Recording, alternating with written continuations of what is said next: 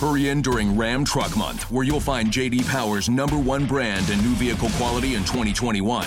And right now, finance and get 3250 total cash allowance on the 2022 Ram 1500 Bighorn Crew Cab. Don't miss this great offer. Hurry into Ram Truck Month now. For 2021 JD Power award information, visit jdpower.com/awards. Financing for well-qualified buyers through Chrysler Capital. Not all buyers will qualify. Residency restrictions apply. Take retail delivery by 5222. In this episode, we interview Emily Teitsworth, Executive Director of the Honnold Foundation, an organization that uses solar as a means to give all people equal access to opportunity and live in balance with the environment. Thanks everyone for tuning into this episode. Today we have Emily Teitsworth, the Executive Director of the Honnold Foundation. Emily, thank you so much for your time today. Thanks for having me. It's great to be here. Yeah. So, per usual, uh, kick us off with what is the Honnold Foundation? What is the mission? Yeah. So, the Honnold Foundation was founded in 2012 by rock climber Alex Honnold. Um, at the time, he was living in his van and rock climbing all over the world. And this was before he was a a household name. So um, a lot of people know who he is because of Free Solo, the documentary that came out in 2018.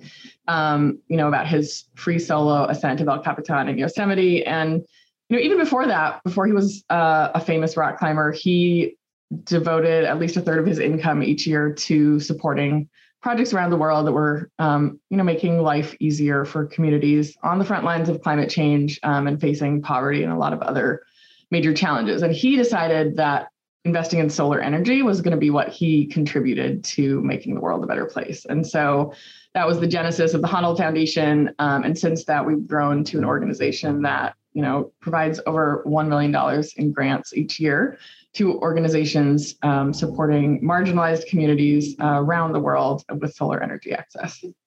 All right, that's a great overview, and I didn't know that history. Um, so thanks for that background.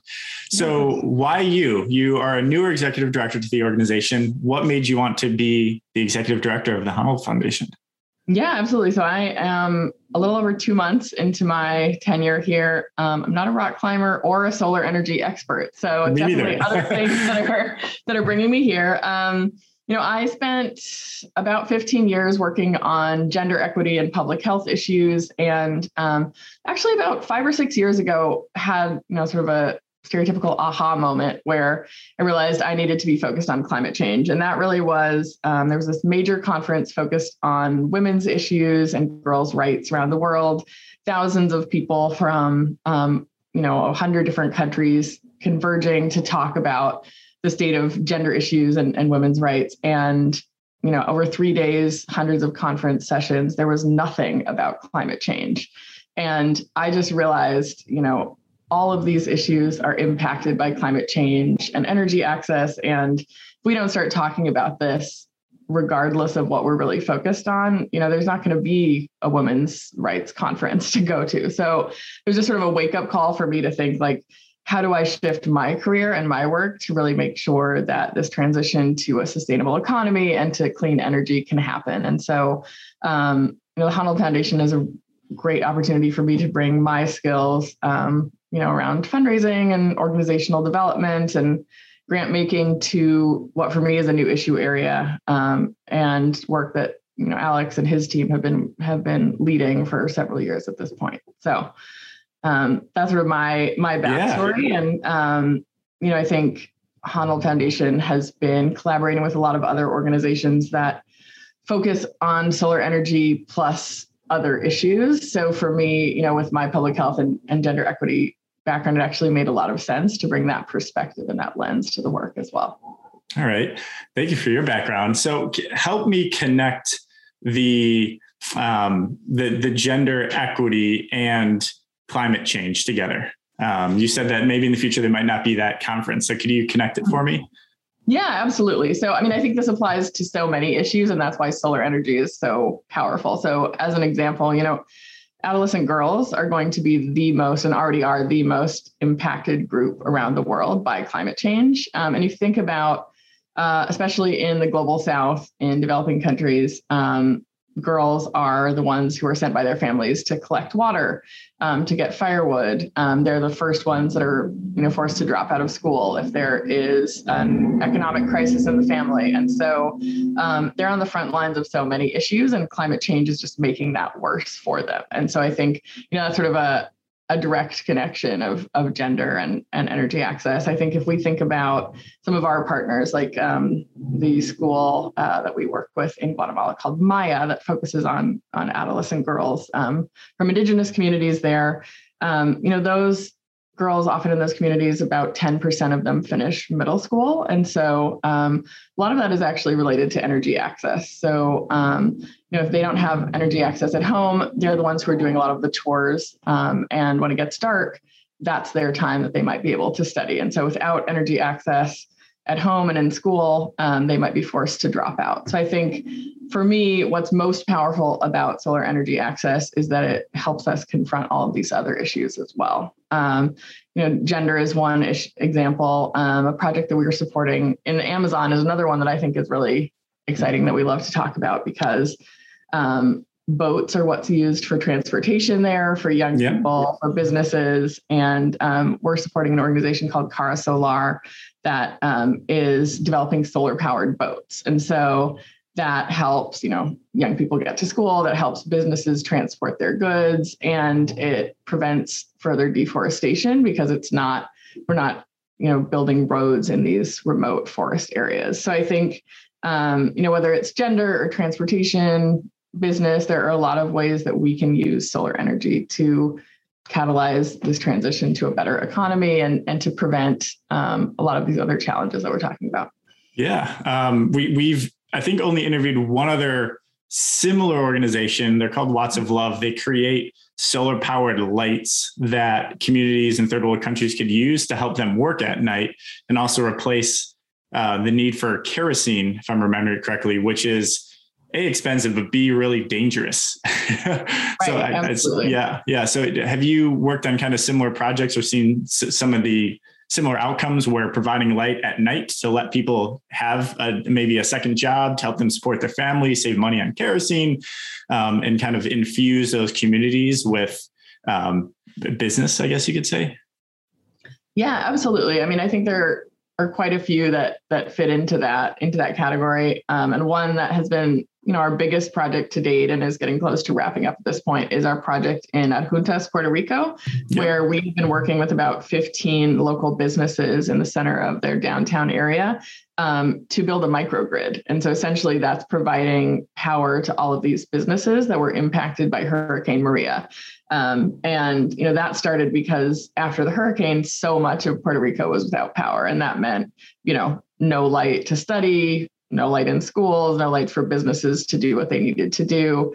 Um, and there was a community center there already that had transitioned to solar energy. And that was sort of this like lone bright spot in the middle of a totally darkened yeah. community. For them, that was really like, no pun intended, the light bulb moment for them to realize like this is what we need to move forward. And so um, you know that's really exciting because that central business district is really like the hub of the community in so many different ways. And for us to support them to build a microgrid means you know sustainable power access for them but also just a way for them to increase the impact of their business community whether that's you know creating jobs um, building the local economy whatever um, dimension you look at it it's a yeah. way to strengthen the work that they're doing. Got it. And it, it from from doing research on your website, it looks like one of the keys to the success that you all have as an organization are are, are partnering with the community organizations and the communities that you're working with versus sending your all all your employees on site to actually do the work. You mm-hmm. develop these partnerships uh, which i've found are, are, is kind of a key to having successful um, outcomes with with projects like this. So have you leaned on that? And is that kind of your your model usually when you find a new city or location or community that you want to um, maybe partner with organizations there and, and bring solar energy or sustainable energy to? Yeah, absolutely. I mean, I think the thing beyond solar energy as a focus area that drew me to the Honnold Foundation is this uh, perspective that I, I've always had that, you know, communities and individuals on the front lines are the ones who are best positioned to identify the solutions to the problems they're facing their community. And I think that's something that has been true of the Honnold Foundation as well since well before I joined as the executive director. So what we really do is um, cast a very wide net um, to find organizations and communities that are on the front lines of climate change who can identify the solutions um, that will both best fit their needs as a community. And so we really depend on a network of partners to implement these projects. We're not kind of parachuting in, which is sort of this the sort of stereotypical old school way of doing development and saying like, here's our solution, like yes. we're gonna make it work for you. We're really asking them what they need and helping them figure out the strategies to get there. Um, and so, you know, we have a network of organizations here in the U.S. that we work with to get the word out when we have, um, you know, grants available, and then we actually ask in our grant application um, for them to help identify partners to install the solar and to implement the project um, and make sure that it's sustainable in the long term. So that is really our strategy, and I think, um, regardless of whether the issue is solar energy or you know gender equity it's really most effective for foundations like the Honnold Foundation to work through community-based partners and just empower them through resources and and support to do the work that they know how to do best. Awesome. Have you been able to track how the progress of, of projects like the one in, in Puerto Rico are doing? Like how, what, what are, if there's any, if it's possible to collect data points from the projects that you're doing, is that, is that something that you've built into um, kind of your workflow? Yeah, absolutely. You know, we're a relatively young foundation. And, you know, as I mentioned, we sort of really started growing in 2018. That's when we became an independent 501c3. And so um, 2020 was actually the first year that we had a full uh, cohort of grantees. And you oh, can oh, wow. imagine yeah. what it was like to launch that. I think our first funding went out in April of 2020. Yeah. So, you know, the COVID reality. During COVID, yes. as an organization. And I think um, we have built in, you know, metrics to and sort of checkpoints throughout the process with our partners to to see how things are doing but we want to make sure that we're not just evaluating for evaluation's sake that we're collecting data that is going to help us do better as a foundation and then also um, support our partners to share the work that they're doing and so um, we're going to do a retrospective evaluation of the puerto rico project when it wraps up in 2022 and the aim of that is really to help us you know provide support to other organizations and foundations that want to build microgrids in Puerto Rico, around yeah. the Caribbean, around the world. And so I think we are evaluating, but it's with that lens to how do we share what's worked and also be candid about you know mistakes that we've made and learnings that we've had. Um, I think so often we want to present ourselves in the best light as foundations or nonprofits, and that can be a double-edged sword because you know it can be good for your fundraising and your image, but then you're not really helping the movement you know kind of advance in terms of educating other organizations and um, helping them avoid some of the challenges that we might have faced. And so um, I think evaluation and, and looking back at what we have done over the first sort of couple rounds of our grants and using that to inform our strategy going forward, that's really the point that we're at now. Um, figuring out how do we get that data and all of those um, those important learnings without being a burden to our partners around the world. Yeah. What um and, and and we have other nonprofits that also listen to this. So they also share some of their growth uh, challenges that they faced and, and how they've overcome them. Are there any certain ones that you could highlight? Um, a challenge that you've had throughout this process, and maybe what you've done uh, that that you'll get to change next time? Yeah, absolutely. Well, I mean, I think you know, having this huge launch of all of our, our grant programs in the midst of COVID, like, oh yeah, yeah, really, can't control you know, that. Hard to think of a, a greater challenge. Um, but I think really, you know, the way that the foundation has respond responded is with flexibility, and I think that is something. Having been on both sides of you know grant making and grant seeking, when a foundation you know doesn't let you extend your timeline or doesn't work with you if conditions on the ground have changed, like mm-hmm. that is a level of stress that we as a foundation strive to not perpetuate. And so I think um, I would say responding to these challenges on the ground, there are huge issues where whether it comes from you know solar panel supply chains that's right, becoming more right. of an issue um, along with so many other supply chain issues right now or just um, border closures um, we're supporting an organization in the pacific and you know we funded them over a year ago and they have not yet been able to implement the project because of covid restrictions and yeah. you know we're just working with them to make it possible when it is possible so i think um, that kind of flexibility is something that we are really committed to in yeah. terms of making the work happen and, and doing it on a timeline that makes sense. Yeah, I've watched a couple of the videos that you've posted on YouTube, and, and, and there's some really really awesome shots and footage captured. One of which was from the the Puerto Rico project so far. I think it was about a year ago that it was shot. Um, but it sounds like you're already having a huge huge impact on that community um, with the microgrid. How um, education question? I know you said you're also new to the to the solar um, lingo, but w- what is what is a microgrid? yeah. this is great. This is like a, a test of yeah, it is. Yes, I don't want it to be a test on you, but, but, just education for me. yeah, no, absolutely. So, um, you know, often when we think about solar projects, we think about like a standalone residential project, and that is like putting solar panels on the roof of your house and using yep. that to supplement what you're getting from a utility.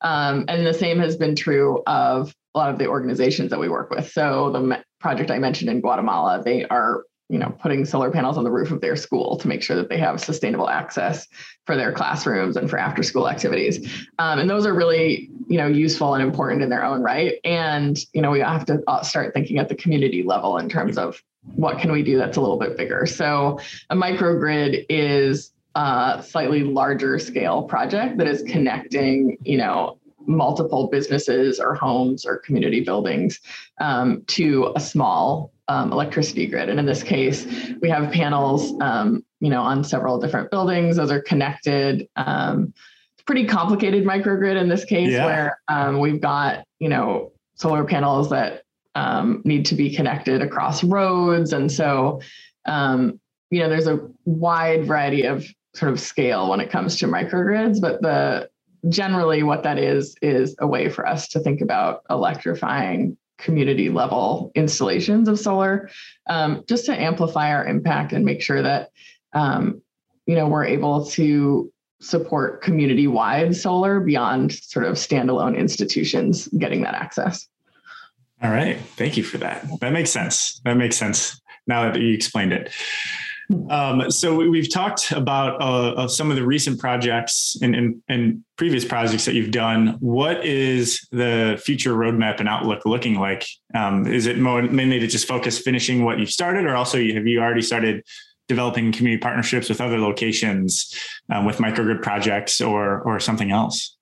Yeah, absolutely. Thank you for asking that. So you mentioned, you know, some of the videos we have on our website, and you know, I think beyond just moving resources to these projects and increasing the scope of our grant making storytelling and amplifying the stories of our partners. Um, you know alex has a very wide ranging platform a lot of name recognition and connections and he's somebody who's inspired by the work that we're supporting and wants to help um, share those stories. And I think um, the Honnold Foundation is is committed to doing more of that in in the future as things open up. Um, you know, as we get a handle on on COVID and are able to travel again and support you know filmmakers to tell some of those stories. I think that's a big piece of what we're going to be doing going forward is just expanding that process. So right now we're in the process of working with Memphis Rocks Climbing Gym in Memphis, and we've supported Solar Access, and we're telling their story um, as a way to, you know, connect with the policy landscape there and help them shift the narrative in Tennessee, which is very anti-solar.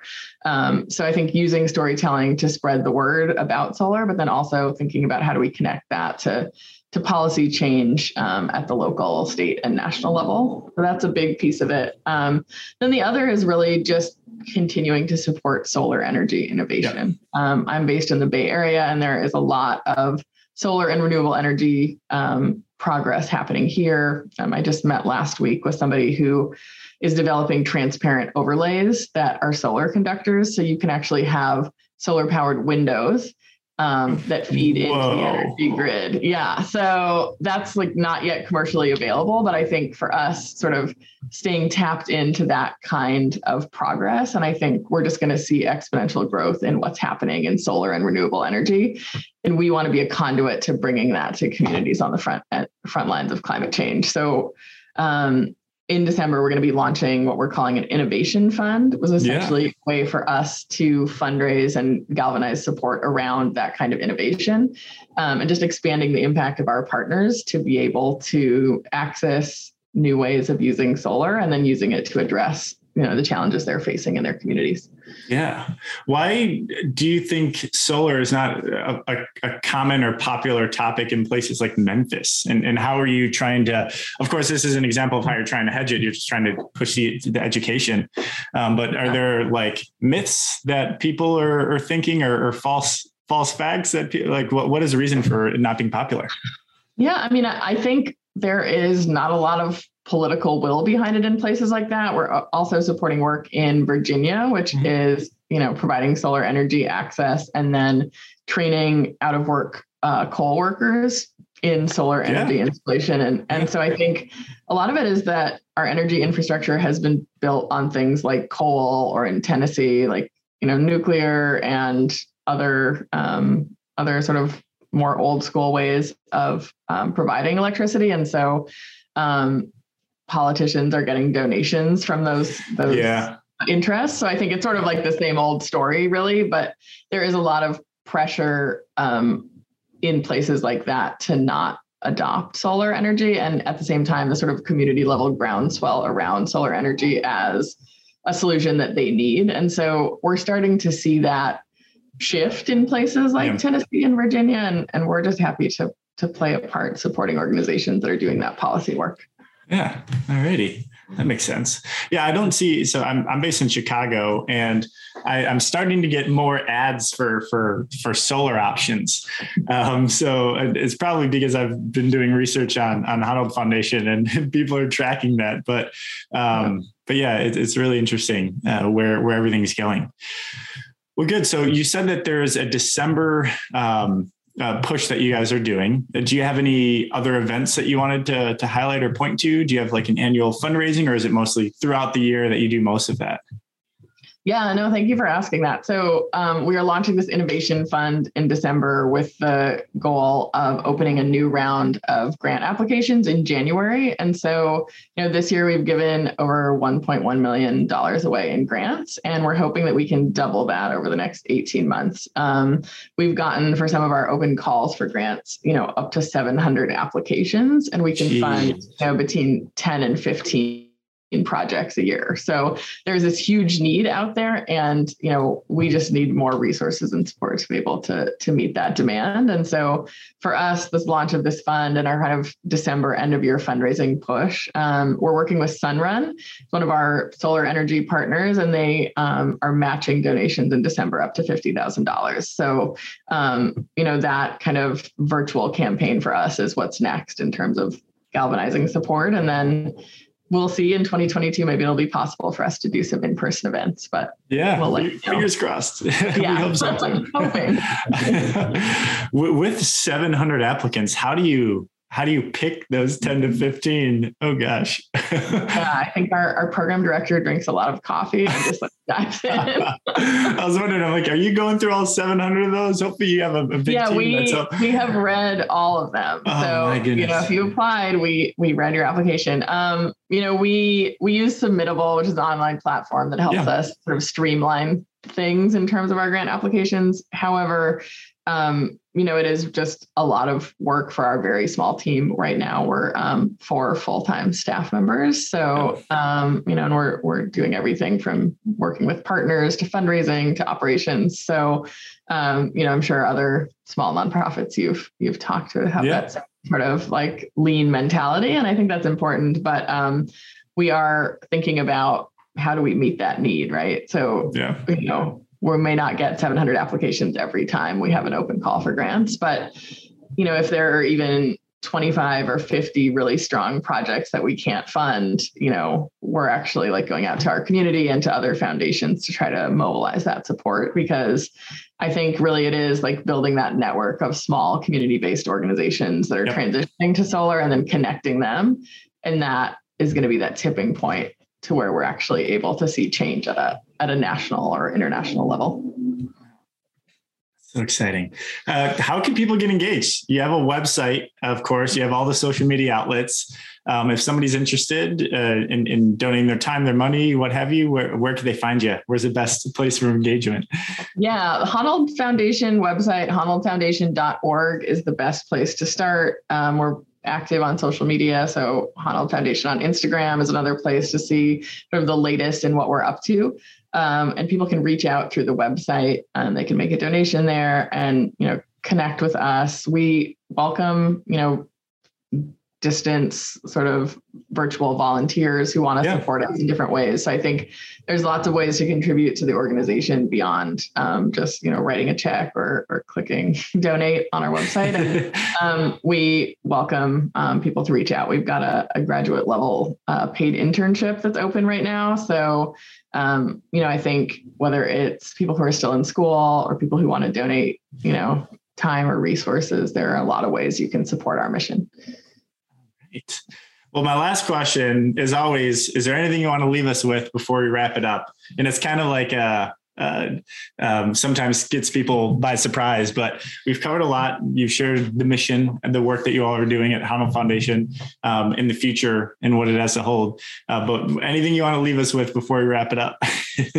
yeah, no, I would just encourage um, people who maybe haven't thought of solar energy, whether it's for their home or as something that they want to support um, as an issue, as a way to support all the other issues that they care about. So whether it's access to education or economic development, um, solar power is a way to achieve so many of those goals. So just to you know encourage people to educate themselves about yeah. the issues and how that fits into the broader landscape. It's not just about like putting solar panels on your roofs. It's just a way, a conduit for us to build a more sustainable, more just society. Um, yeah. And so, you know, that's something that for me is really exciting having come from outside the solar industry. And, you know, I, I just invite people to get more engaged and learn about that because we need more people working on these issues. Yeah. Yeah. And, and, and you did a good job at connecting to solar to things like gender equality and, and community development. Um, so and, and health, long-term health. So that that that was really helpful. Thank you for that background. And thank you so much for your time. And, and we'll be sure to, to share this with everyone and, and, and tag you everywhere. And we look forward to seeing your progress um, with your current and future projects, um, and especially the Innovation Fund in December. Thank you so much. It's great talking with you.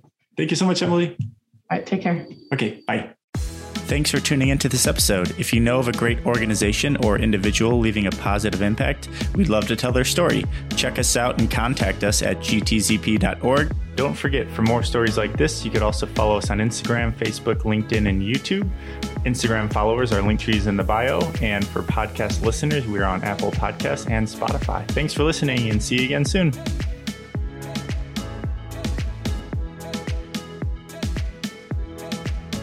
Progressive presents Forced Metaphors about bundling your home and auto.